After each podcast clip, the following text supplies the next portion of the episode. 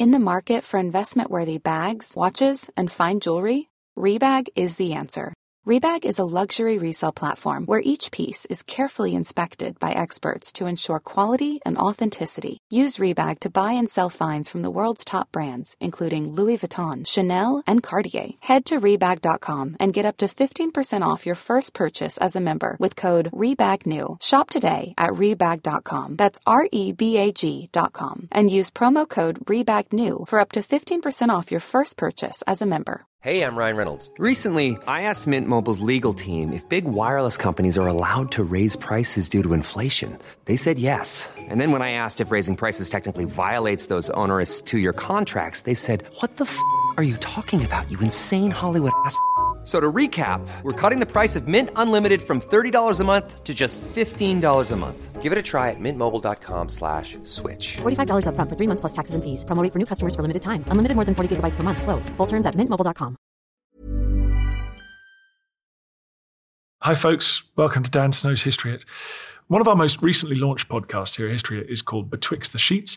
It's rapidly overtaking mine in popularity, but I'm fine with it because you know what? Kate is a class act and she covers some extraordinary moments from our past. This is the story of Hellish Brown, a medium who has the dubious distinction of being the last woman in England to be tried as a witch.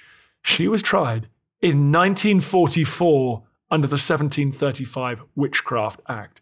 Joining Kate is Jess Marlton. She's the manager of Bodmin Jail, where all sorts of paranormal events take place. Or do they? What was it about Duncan's performances that landed her in the dock? Enjoy. Hello, my lovely betwixters. It's me, Kate Lister. You know what's coming. You know what we've got to do. Are you braced? Are you ready? Are you fully on alert and receptive to what is coming your way? Because this is the Fair Dues Warning. This is an adult podcast spoken by adults to other adults about adulty things on a range of adult subjects, and you should be an adult too. Have you got that? Do you really? Because I'm not going through this again. But if you're still here and if you still want to proceed with listening to this after that warning, well, fair dues. Let's get on with it. It's the early 1940s. And while a war is raging across the Channel in Europe, something altogether more hmm, supernatural is taking place on a gloomy night in Portsmouth. While many take their seats in this dimly lit room, a curtain is drawn at the front. The audience is waiting with bated breath. A seance by the renowned Scottish medium Helen Duncan, aka Hellish Nell, is about to start. She might not be the best medium in the world, but she is one hell of a showwoman. During the seance, Helen manages to contact a dead sailor from a missing ship. She produces ectoplasm from her nose and mm, other orifices. She chats away to her spirit guide. Everybody is on tenterhooks. But long before the D Day landings will be undertaken, and importantly for the government, Duncan will be behind bars, one of the last people to be tried under the Witchcraft Act of 1735.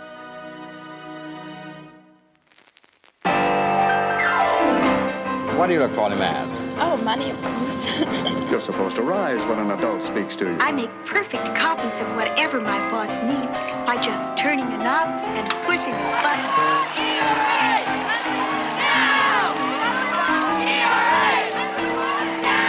Yes, social courtesy does make a difference.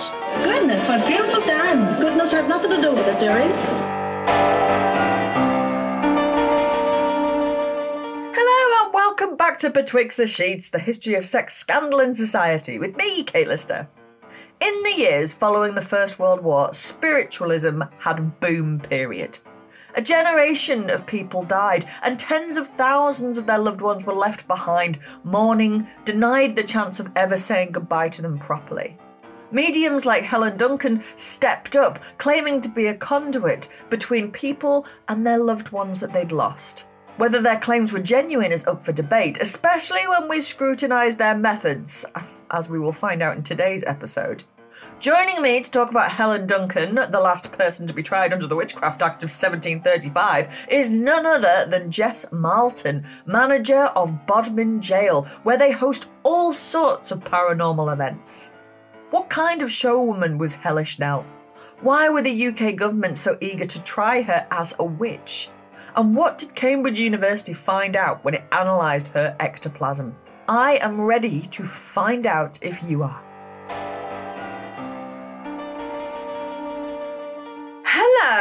And welcome to Betwixt the Sheets. It's only Jess Marlton. How are you doing? We are gearing up for October. It is the spooky season, the season when things will bump in the night and in the day. So lots and lots going on. So delighted to speak to you about this particular subject. You are the manager of Bodmin Jail. How did you get that job? What is that job? I got that job completely by accident. I didn't intend to. Nice. I'd always had an interest in the darker things of life, but I wasn't doing a career in the darker things of life. I was doing a career up in Cambridge and London. And I decided that actually this wasn't quite what I wanted to do. Cornwall was where it was at. And I applied to do an MA at Falmouth University in Forgotten Monsters. They'd always interested me. And so I went and did that. And when I finished my MA, I realised that I might slightly have backed myself into a corner career wise. Only I got excited about the Earl King. Many people did not. So I wrote to a couple of places in Cornwall that I thought might be on the same wavelength, and Bodmin Jail was one of them. And they said, Come along for a chat. And I did. And they said, You can spin a good yarn. Would you like to come and do heritage tours? And I said, Sure. And they eventually said, Would you like to be the GM of the attraction?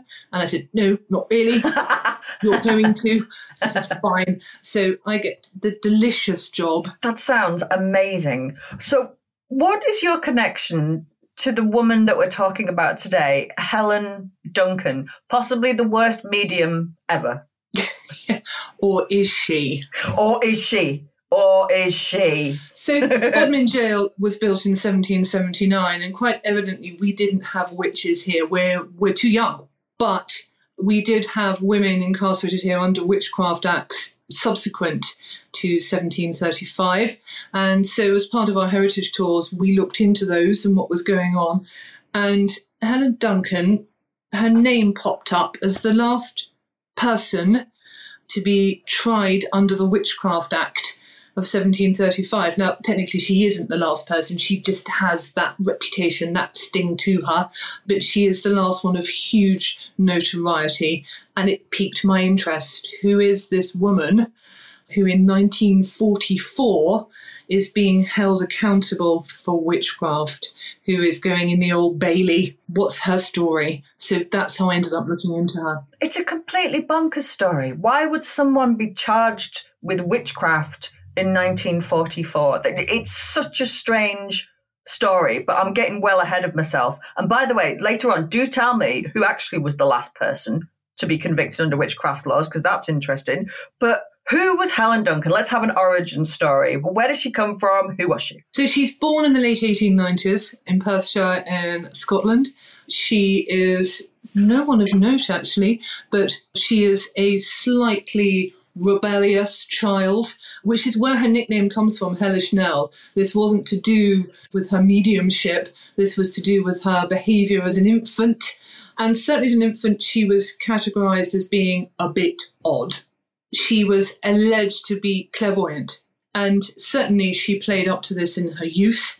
But actually, in the 1920s, what we start to see her doing is branching out into mediumship. So she is picking out a career for herself and she is positioning herself as someone who can talk to the dead. Wow. She's not the first.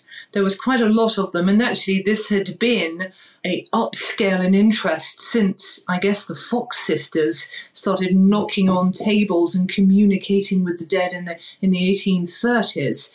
But what we do see coming through with the rise of spiritualism is mediums like Helen Duncan. It was linked, well, I don't know if it was linked, but certainly after the First World War and the Second World War, there was a huge surge of interest in mediumship. Absolutely. Evidently, we're not talking about the history and legacy of ghosts here, but I think the important thing to point out on this is that ghosts aren't static. Our relationship with them changes throughout history and they exemplify different moods and mores and ethics of society at the time. For example, a medieval ghost is more than likely to break your door down and smash you around, whereas in the 1800s, they're likely to waft serenely across the floor and impart some sort of moral wisdom and move on. So they do metamorphose and change. But what we're seeing in the 1800s is this upsurge in communication. The Industrial Revolution is coming through, how people talk to each other, the invention of Morse code, the telegram coming through, and suddenly we've got people saying, you can talk to the dead. And with that comes the rise of the spiritualist church. Not recognized actually until much later on in the 1800s, 1900s as, as an actual religion. The spiritualist movement held two principles. One was that when you die, your spirit goes on. It isn't the end. You continue to evolve and learn. And the other part to that was that you can communicate with them. And that's why you're going to reach out to these evolving beings because they can impart moral and ethical wisdom. And in comes our mediums. You need a conduit to talk to them. And that is predominantly women, which is curious in itself, and women who can then channel the spirit of the dead. Why do you think it was a lot of women doing this? I mean, you did get male spiritualists and mediums, but overwhelmingly it was women. Why? Why was that? Why do you think? I think because there is a crossover with the mystical here, isn't, isn't there? And there's a crossover I guess, with women not having a role within religious institutions, but he was a way for them to do that and to do it credibly as well and to pique interest. And I wonder how much of this is also a little bit of titillation. I was wondering that. Yeah, this is the Victorians going, oh, it's a seance, and there's a lady all dressed in black who's bringing forth the magical energy, and therefore we can buy into this as opposed to a man in a cassock speaking to a congregation. I think there's quite a lot of that, you know, there's something a bit sexy about it. What was she doing as a kid and as a young woman that made people think she has the gift? And at what point did she start to take ownership of that and go, yeah, I'm definitely psychic? That was really, as I said, in, in the 20s when she begins to carve out a career for herself. She gets married mm. and this clairvoyancy is one thing, but there is a sort of fortune telling mystic connection with that. Whereas mediumship has got its roots in the spiritualist movement and there is more kudos and credibility in it. It is a recognized discipline ah. and she gets the adulation and the financial reward that goes with that. I'd never really thought of them as being separate things. But they are, aren't they? To be a clairvoyant and a medium are two different they things. They absolutely are. And of course, there is, as you rightly pointed out, this resurgent interest following on from the First World War. And I mean, this tale is such a mixture of comedy and tragedy because, of course, what we're seeing after the First World War is this need for thousands of people to let go of loved ones, people they never got the chance to say goodbye to, people whose hands they didn't hold, who don't even know where their bodies are. It's the lost generation. And I think for us today, the closest we're going to get to understanding that is to look at the tomb of the unknown soldier, you know, who sits in absolutely the most prestigious spot in Westminster Abbey. Even royalty walk around him. This is the gravitas that is laid on this generation that was lost and the grief and the emotion associated with that. So we can understand why, in people's emotional distress, they might want to reach out to someone like Helen Duncan, who said, I can talk to them. That makes sense. I can give you that reassurance. I'm not going to read your fortune, I'm not going to look at your tea leaves. Mm. Here is your peace of mind. That makes sense. Was Helen a good medium? I was talking to my producer just before we started recording, and he was asking if I've ever been to a medium. And I was, no. So I've never seen a medium doing their thing. I don't know what is a good medium, but I'm going to guess you get good ones and bad ones. Where did Helen Duncan sit? There are two answers to this. The first one is let's look at what a medium does. What's the bang for your buck? Because you're going to pay probably the equivalent of £12 today to go and sit in a session. It's not just you and them. There are many people in there. And Helen predominantly practiced actually in a Plymouth above a chemist's shop. It's very salubrious. Uh, so you pay your money, up you go, and you're going to walk into a room which has got chairs in it. And in the corner of that room is going to be what's called a cabinet. Now, what this was was a chair, and then you would draw the curtain in front of the chair so Helen is hidden from the audience while she channels spirit. Prior to that, there is a, a razzmatazz, a show, a, a lifting of energy. This involves normally three women who would search Helen for hidden artifacts or implements Okay. that she might try and use.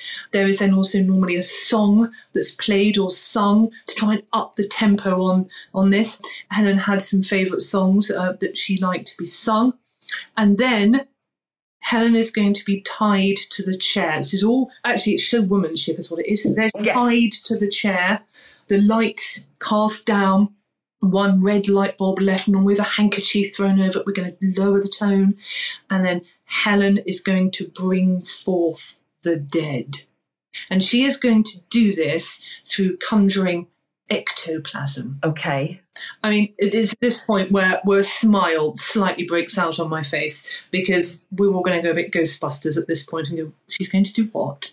So Helen had the ability not only to speak to the dead, but to conjure them into the room through producing ectoplasm. And this, it's reported, would billow out from underneath the sheet, from underneath the curtain, sorry, from, from behind which she is tied, with moans and groans as she brings it forth. And then the dead would rise from this and speak to members of the audience.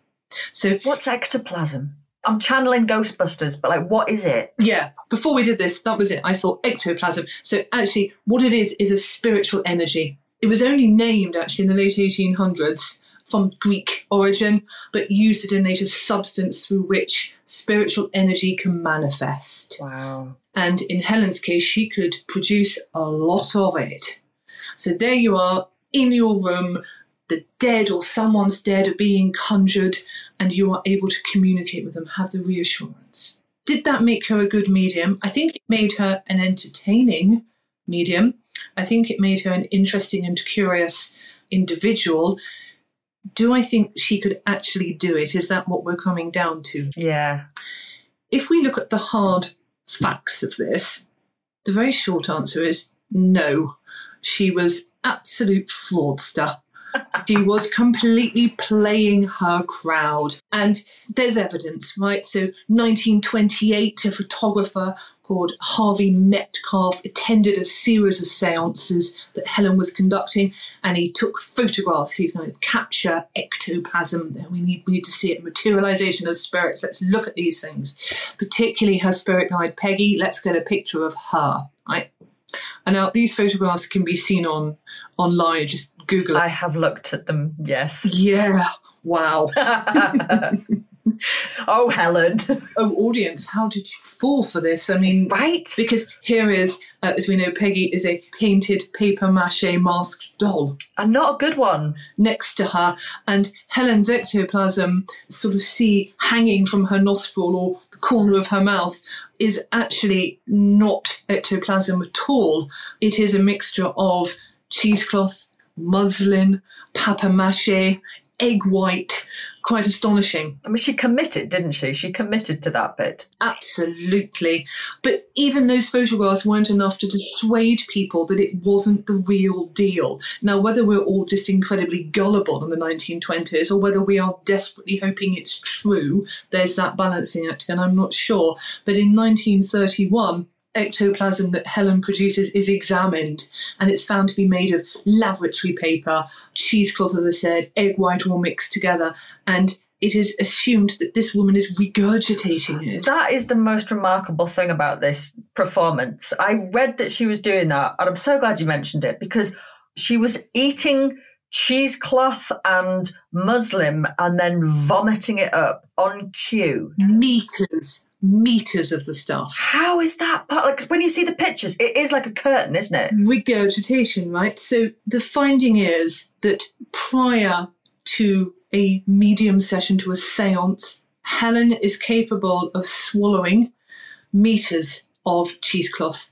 She doesn't only swallow it, she can also hide it inside other parts of herself, which she can then force out during a seance. I mean, never mind mediumship. That woman missed her calling. She should have been on the game. She'd have made it an absolute killing.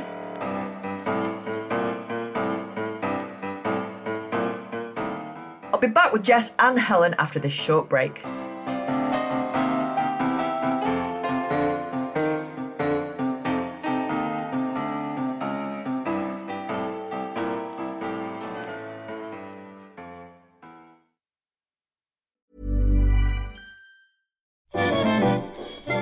Did Hitler's sexuality shape his worldview? Why did the Black Death lead to the rise of the witch trials? And what are some of the sauciest scandals involving kings and queens at Hampton Court? I don't know about you, but this is the history I want to hear about. If you do too, then join me, Kate Lister, every Tuesday and Friday to find out the answers to all of these questions and more. Listen to Betwixt the Sheets, the history of sex scandal in society, wherever you get your podcasts. Brought to you by History Hit. Hey, it's Danny Pellegrino from Everything Iconic. Ready to upgrade your style game without blowing your budget? Check out Quince. They've got all the good stuff shirts and polos, activewear, and fine leather goods, all at 50 to 80% less than other high end brands. And the best part? They're all about safe, ethical, and responsible manufacturing.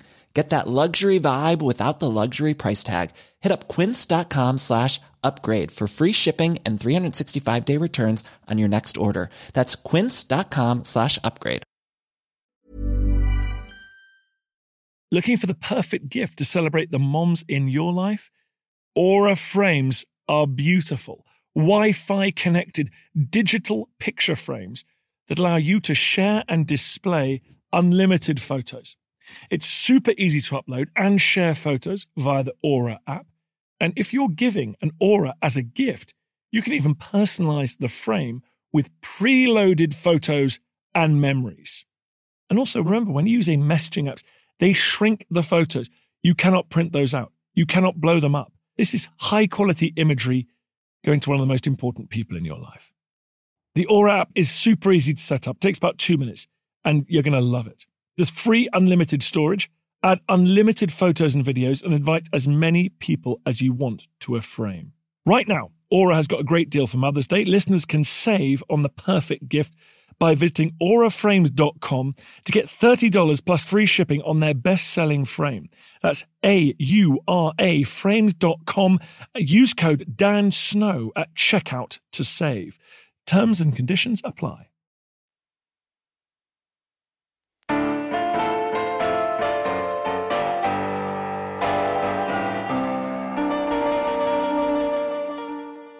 There used to be a program called The Word, right, where they used to swallow and regurgitate goldfish. Ah. She had got nothing on Helen. These strange groans and gruntings that could be heard coming from behind the curtain are quite evidently Helen bringing forth her fake ectoplasm from all orifices. Wow. You know, sometimes people would complain about the sound.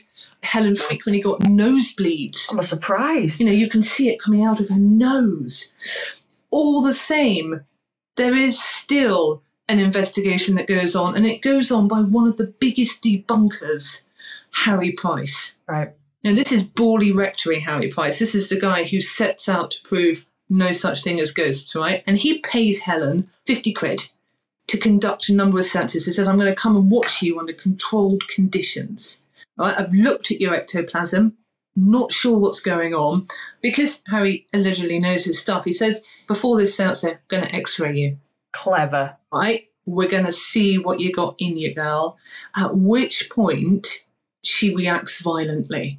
She screams, she shouts, she runs out into the street and she makes a massive scene. You're not touching me. And Harry Price's report, you asked me if she is sexy. I think there's definitions of sexy. So Harry Price says, Imagine a 17 stone woman clad in black sateen tights, locked to the railings, screaming at the top of her lungs, only pacified when her husband comes out, who they then believe she slips the cheesecloth to in the street. before she's caught. Cunning.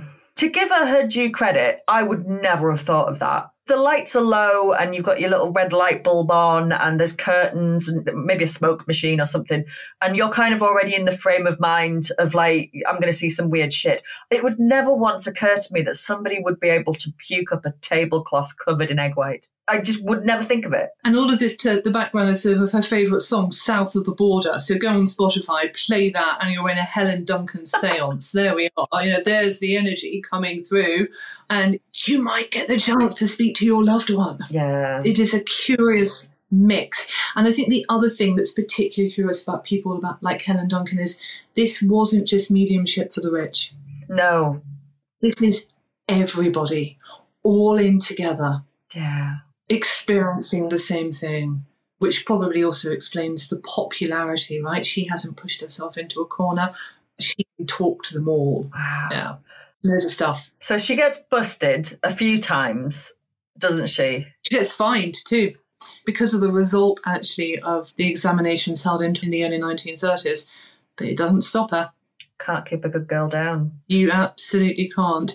And she's actually fined under the Vagrancy Act, which, to loop us back into what we originally started talking about, you know, the last individual prosecuted under the Witchcraft Act, the Vagrancy Act was often used for mediums as a means of prosecution to fine for alleged misconduct. The Vagrancy Act had actually been introduced after the Napoleonic Wars, really to get people off the streets and rather unfairly to move travellers on. So don't practice at the back of your caravan, do one. Right. Right? So it's encompassed under it.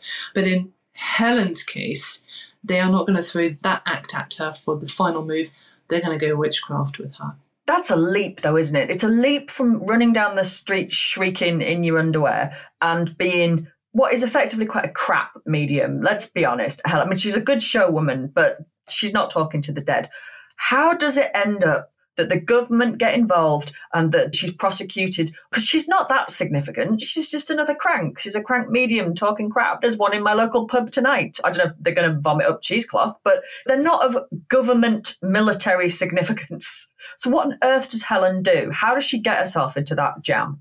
On the back of her seances, there is a naval lieutenant who gets to hear about her. He's in Portsmouth where she's practicing, and he decides, I'm going to go along. I'm going to go and see what all the fuss is about. And he is so disgusted by what he sees at the seance, by the sheer fakery, as he says about it, that he reports her to the police. Wow. And she is duly arrested. Okay. And an investigation begins. And it is at this point that she might have expected to have received a fine, just as she had done previously. Hmm. There's nothing different. The real difference here is the reason the naval lieutenant actually went, which is that he had heard that Helen had previously spoken to a sailor who had died at sea. Okay. This is his neck of the woods, isn't Yeah, it? yeah, yeah. So not only that, but it's a sailor who was lost on a boat, HMS Barham. And Helen claims to have spoken to this individual. After death. Right? Right, yeah, he's dead. Okay. Okay. The issue with all of this was that the HMS Barham had been sunk, had been lost at sea. And it had been lost at sea in the early 1940s, and the government had not released that information. Hello. Right? So over 900 souls are lost at sea. It's torpedoed by a German submarine, and the government, 1941, it's not going particularly well for them. Mm. Uh, they don't really want to release information to say, we've lost a ship. And they also don't want to give that information, uh, I'm sure the Nazis knew, but to amplify their victory. Now, some people would have known the families of the loved ah. ones, but it wasn't public knowledge. So this naval lieutenant is going, this woman might be the real deal. I'm going to go check her out, right? Because she has claimed she's she's got the ship. She's spoken to someone who's dead, who's been on that boat. How did she do that? That's not vomiting cheesecloth. How did she do? She didn't have a correct one. She didn't actually manage to prophesy something, did she? There are several twists in this tale. This is one of them, isn't it? Yeah. Because suddenly we've got a real situation on our hands of something that she couldn't possibly maybe have known. Yeah. She's not related to anyone on that boat. Did she hear it through hearsay? Maybe. But actually, we've got our curiosity piqued. Yeah. But he goes to the seance and he says, She's fake. This is appalling. And he reports her and she's arrested. But how does she end up in front of the Old Bailey? Well, the argument is quite evidently that they're going to make an example of her. Now, they're either going to make an example of her because they want to shut down fake mediums, right? You can't go around in 1944 saying you're talking to the dead and playing on public grief. You can't do that. That's one argument. No. The other argument, as you've already alluded to, is she's the real deal. And the government have gone, 1944, we're planning a big one here, lads. We need to get any suspicion of information leaking out shut down. And we've got a medium in Portsmouth who's talking to dead sailors. We need to just put her somewhere that is not in the public Wow. space. So we're going to do a show trial. We're going to put her in the Old Bailey. You know, it's 1944. The little blitz is happening. Gone with the Winds in, in the cinema. Mm. The press are having a field day because there's a Witchcraft Act, 1735, and a 17 stone woman dressed in black, presumably with thick tan stockings on, being tried under that act for seven days. It's not even a short trial. Why was she tried under the Witchcraft Act? Why didn't they just get her under the, the military secrets or espionage? Did they think they could have argued she was a spy, a Nazi spy? Because then you're admitting that she has ability, right? Ah, okay. So it's under the 1735 Witchcraft Act because 1735 Witchcraft Act was a game changer. It was a watershed moment. The Witchcraft Acts previously are a well trodden route. Mm. It is, I think, probably safe to say, and I wish, I hope rather, I'm not doing anyone who was affected by them a disservice because I actually think that the persecution of individuals under those acts is one of the biggest genocides unacknowledged actually in mm. this country. But any witchcraft act before that basically said in a nutshell if you converse with demons and devils, we'll have you. You know, this is Matthew Hopkins. Mm. This is Salem over in America, right? And in fact, the last person executed for witchcraft is 1727, Janet Horne. Right, done. Last woman out. But 1735, the Witchcraft Act suddenly changed track entirely and it said this no such thing as witches. No such things as people who can perform magic. They don't exist. What there are are fakers. Hmm. There are people who are going to sell you false prophecies, people who claim they can talk to the dead. They can't. They're going to take your money. And the reason they went for Helen under that act is because you can lock them away under that act. And was she locked away? Yeah, right. And Helen is charged with conjuring the dead and doing it under fake circumstances. I see. That's why they're using it. They're saying, you're a big fake. Totally unreliable. How did Helen defend this? Because that must have placed her in a really difficult situation because, like, she can't, for professional reasons, go, uh, I'm a total fake, it's all shit, don't even worry about it, or like, plead guilty. But then if she says, no, I am the real deal, then she's, now she's a real problem for them. How did she defend herself against this? What was the defense? The defense is witnesses, absolutely loads of them come through the court. It's a seven day trial, right? And the public gallery is packed, and witness after witness comes forward to say, She channeled my aunt, I spoke to my granny, I spoke to my son, I spoke to this is she's credible, she's real. None of it actually counts in the end Wow. because they still take her down and say, You can't prove it, right? Without evidence. Do it now. In fact, they even suggested during the trial that she do a seance in the courtroom. That seems a bit mean. Slightly. She ranted and railed, but actually, she couldn't prove that she could actually do this. And she wasn't offered the opportunity to perform a seance in the Old Bailey. Absolutely brilliant. But no, she is found guilty. And how long was she sent away for? Nine months, Holloway prison. Wow. Was it easy time for her or no? By this point in prisons, you know, our reforming system is well in place, right? So she's going to sit there and idle. She is quite neatly packed away, is she not? The war can tick over, she is swept to one side, but it never actually answers the question of how did she know about H. How did she do it? right? That's fascinating. Actually, unless people are so hugely gullible, answer all the people who stood up to provide witness for her and say she's the real deal. So either there is something that she has some sort of ability and she puts this show on. That's understandable. I suppose you're selling a Yeah, story, yeah. or she is just the biggest faker that ever there was.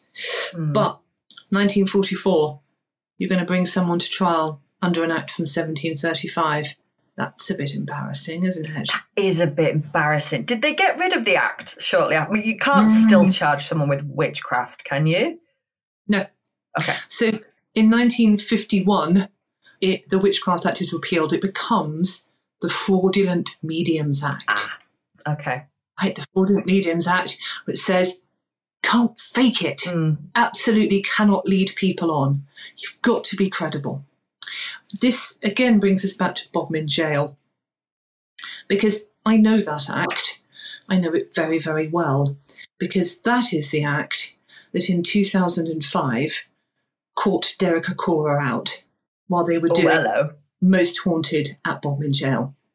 And it was in the Civil Wing, the medium, right, for Most mm-hmm. Haunted, Yvette Fielding, her show, hugely popular program, addictive stuff of an evening. But there was some suspicion raised about whether Derek was oh. genuine, whether he was making things up. And so they fed him fake information prior to the show. And they used a made up name of a prison guard that South African that allegedly worked at Bodmin Jail. And they whispered about this, they spoke about this before Most Haunted Okay. started to film. And Derek claimed he'd channeled him. Oh dear. His name, um, which actually was an anagram of Derek Faker. Oh dear. Oops. Oops. Absolutely rightly so.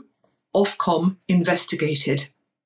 And although they didn't throw the Fraudulent Mediums Act at Derek Acorah, he was dismissed from the show. Yvette Fielding very rightly stood up and said, We cannot have someone on the show who is misleading the public. No, it just falls apart then. Consequently, he went. Ofcom then made a ruling in line with the Fraudulent Mediums Act, which said this You do a show like that, you have got to put the tagline for entertainment purposes only on it, because you can't prove it's true. And if you try and find the Bodmin Jail Most Haunted episode, you can't find it because it's not on Amazon Prime for that reason. Oh wow. And I know exactly where they were. They were in cell four on the ground floor of the naval wing in the pouring rain as it came through the roof. It doesn't anymore. That's where Most Haunted were. Now, that act, the Fraudulent Mediums Act, becomes the Consumer Act. Okay. So next time you buy a washing machine or you're purchasing something that's got, it must do this, you're actually buying something, theoretically, under the Witchcraft Act of 1735. That's bonkers, isn't it? I can't help thinking about all your other ghosts at Bodmin Jail who were desperate to get on the telly on Britain's most Right, yeah. haunted, and now Derek Acorah stuffed them all, and they they can't be on the telly now. Well, they can because actually we do hold paranormal investigations here. They're hugely popular, and in fact, are. we are holding a séance on Halloween. we held one last year. We're holding one this year. We're holding another one at midwinter. And they are set out correctly. We do not claim that anyone mm-hmm. will actually materialize before you, but what a wonderful building to be able to do that in. My final question to you is: What became of Helen Duncan? So she does her nine months, and then what? Where does she go? What happens to her? She goes back to Scotland eventually. She carries on practicing. She doesn't stop. And in fact, she is fined again in the 1950s for faking it. and it's actually very shortly after that episode that she dies. And she dies in Edinburgh. Now, I was up in Edinburgh about a month ago. Wonderful city that is. And I was vehemently hoping I'd be able to find her grave. I fancied just popping along and saying, Cheers, Helen. You gave us a cracking story, lady. Probably unmatched, actually, in the history of mediumship.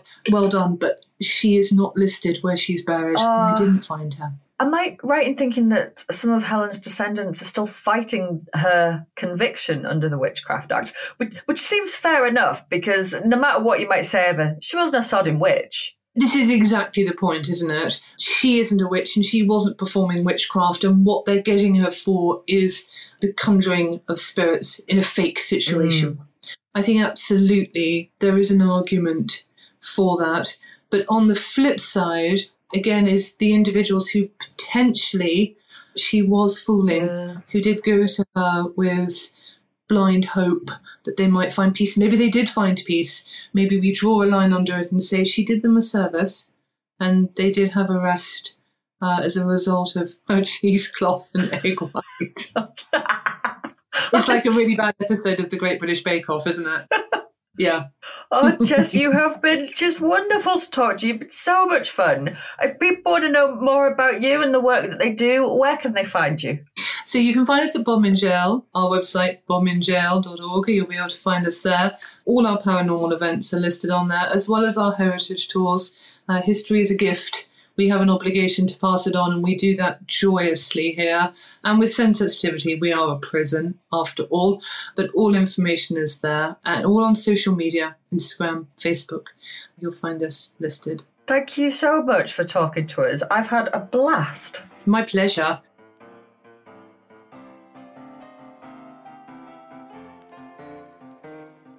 Thank you for listening, and thank you so much to Jess for joining me. How good was she? I loved talking to her. And if you like what you heard, please don't forget to like, review, and follow along wherever it is that you get your podcasts. If you'd like us to explore a subject, or if you just fancy dropping by to say hello, you can email us at betwixt at historyhit.com. We have got episodes on everything from Hitler's sex life, to the history of asexuality, all coming your way. This podcast was edited by Tom Delargy and produced by Stuart Beckwith. The senior producer was Charlotte Long. Join me again betwixt the sheets, the history of sex scandal in society, a podcast by History Hit.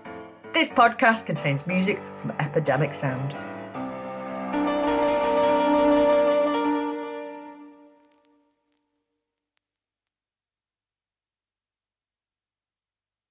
Thank you for listening to this episode of Dan Snow's History Hit. Please follow this show wherever you get your podcasts. It really helps us, and you'll be doing us a big favour. Don't forget, you can also listen to all of these podcasts ad free and watch hundreds of TV documentaries when you subscribe at historyhit.com slash subscribe. As a special gift, you can also get your first three months for just £1 a month when you use code Dan Snow at checkout.